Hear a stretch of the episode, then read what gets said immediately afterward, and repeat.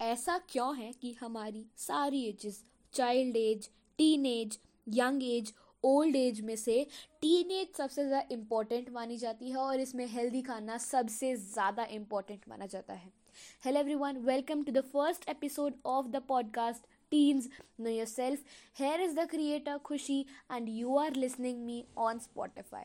तो आज के पॉडकास्ट में मैं आपको बताने वाली हूँ कि हेल्दी हैबिट्स टीनेज में सबसे ज़्यादा इंपॉर्टेंट क्यों होती हैं और लास्ट में मैं आपको इसका साइंटिफिक रीज़न भी बताने वाली हूँ।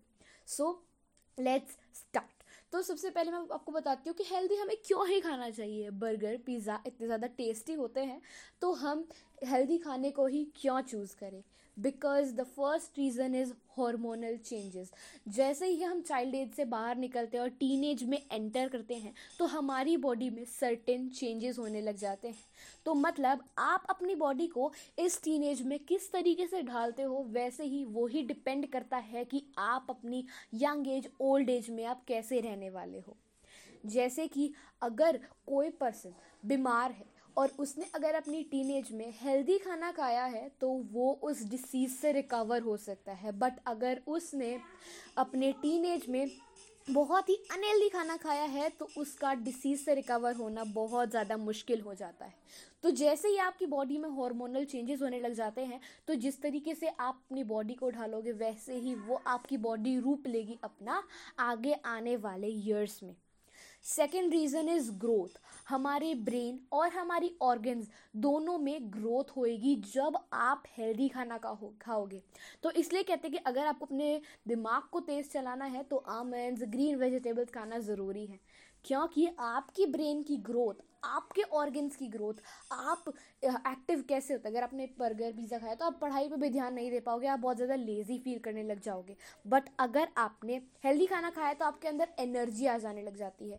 आपके ऑर्गन्स अच्छे से वर्क करने लग जाते हैं। आपका ब्रेन तेज़ चलने लग जाता है। तो अपनी ऑर्गन्स अपनी ब्रेन की ग्रोथ के लिए हेल्दी खाना बहुत ज़्यादा इंपॉर्टेंट है। Now third is lower chances of obesity अब यही अब आपने ये बात तो सुनी होगी, आपने अपने एकेडमिक सेशंस में भी पढ़ा होगा कि हमारी जो बॉडी की ग्रोथ होती है, वो thirteen year to nineteen years तक होती है। मतलब जैसे आपने टीनेज में एंटर करे हो। तो इस टाइम में आप अपनी बॉडी को ढाल सकते हो। अगर आपको अपनी हाइट बढ़ानी है, अगर आपको अपना वेट लूज़ करना है, आपको आपकी बॉडी की शेप कैसी होनी चाहिए, वो आप इन ईयर्स में डिसाइड कर सकते हो। तो अगर आप इस टाइम पे एक्सरसाइज करते हो, आप हेल्दी खाना खाते हो तो आप आगे आने वाले सालों में मोटे नहीं होगे। ठीक है?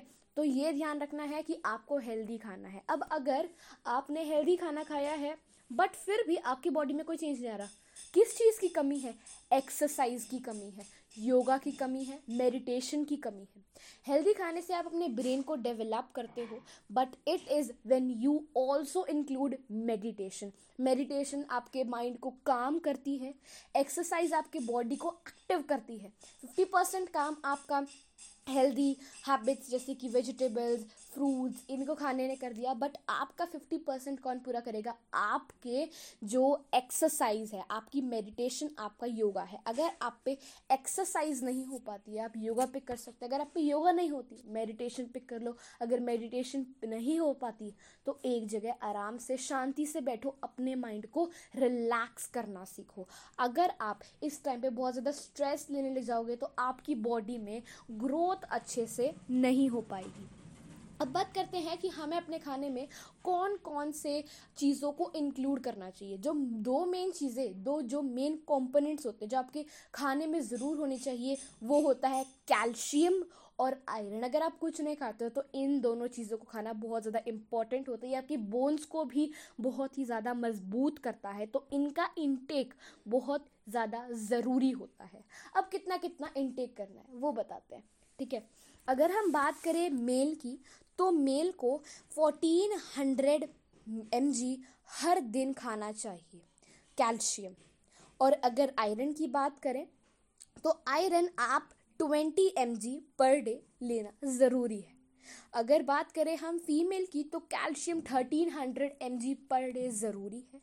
और और जो हमारा फीमेल्स में आयरन का इंटेक होना चाहिए, वो फिफ्टीन एमजी पर डे ज़रूर होना चाहिए। और अगर आपने इतना इंटेक कर लिया तो आपकी बॉडी आपके बोन्स आपके ऑर्गन्स डेवलप करेंगे अच्छे से और आप अपने पूरे दिन के थ्रू आउट एक्टिव महसूस करेंगे। अब आप सोच रहे होंगे कि अब हम अपने खाने में मेजर कैसे करें कि हमने थर्टीन हंड्रेड लिया है नहीं, हमने फिफ्टीन हंड्रेड लिया है नहीं, हमने फिफ्टीन एम पर डे लिया है नहीं, कैसे करेंगे? वो होता है कि आपका एक चार्ट अवेलेबल होता है। ये डब्ल्यू एच ओ ने भी प्रूव किया है कि अगर आप ग्रेन्स आप वेजिटेबल्स आप फ्रूट्स आप सीरियल्स आप नॉन वेज भी खाते हो तो ये ज़रूरी है। बट अगर आप वेज हो, आप नॉन वेज नहीं खाते हो तो आप उसको भी पूरा कर सकते हो। जो हमारा मीट होता है, उसके अंदर बहुत ज़्यादा प्रोटीन्स होते हैं तो वो आप मिल्क से ले सकते हो। तो आपको अपने खाने में हेल्दी खाना बहुत ज़्यादा इंक्लूड करना। ठीक है?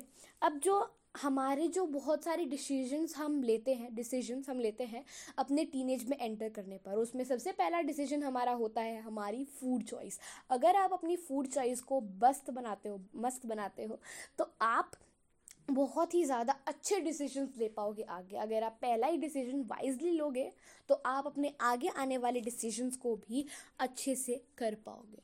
तो अब रिवाइज करते हैं कि हमने अपने पूरे पॉडकास्ट में क्या सुना। हमने देखा हेल्दी हैबिट्स और हमने तीन चीज़ें देखी। हार्मोनल चेंजेस होते हैं ग्रोथ होती है ब्रेन और ऑर्गन्स दोनों में। और हमारे लो चांसेस ऑफ़ ओबेसिटी होते हैं हमारे टीनेज पे। तो इन तीनों रीजंस को ध्यान में रखते हुए हमारी हेल्दी हैबिट्स बहुत ज़्यादा ज़रूरी है। कैल्शियम और आयरन का इंटेक होना चाहिए। मैंने प्रॉपर भी बताया कितना होना चाहिए। और साथ ही साथ हमारी फ़िज़िकल एक्टिविटीज़ भी मस्ट है। So that's all for today मिलते हैं अपने नेक्स्ट एपिसोड में।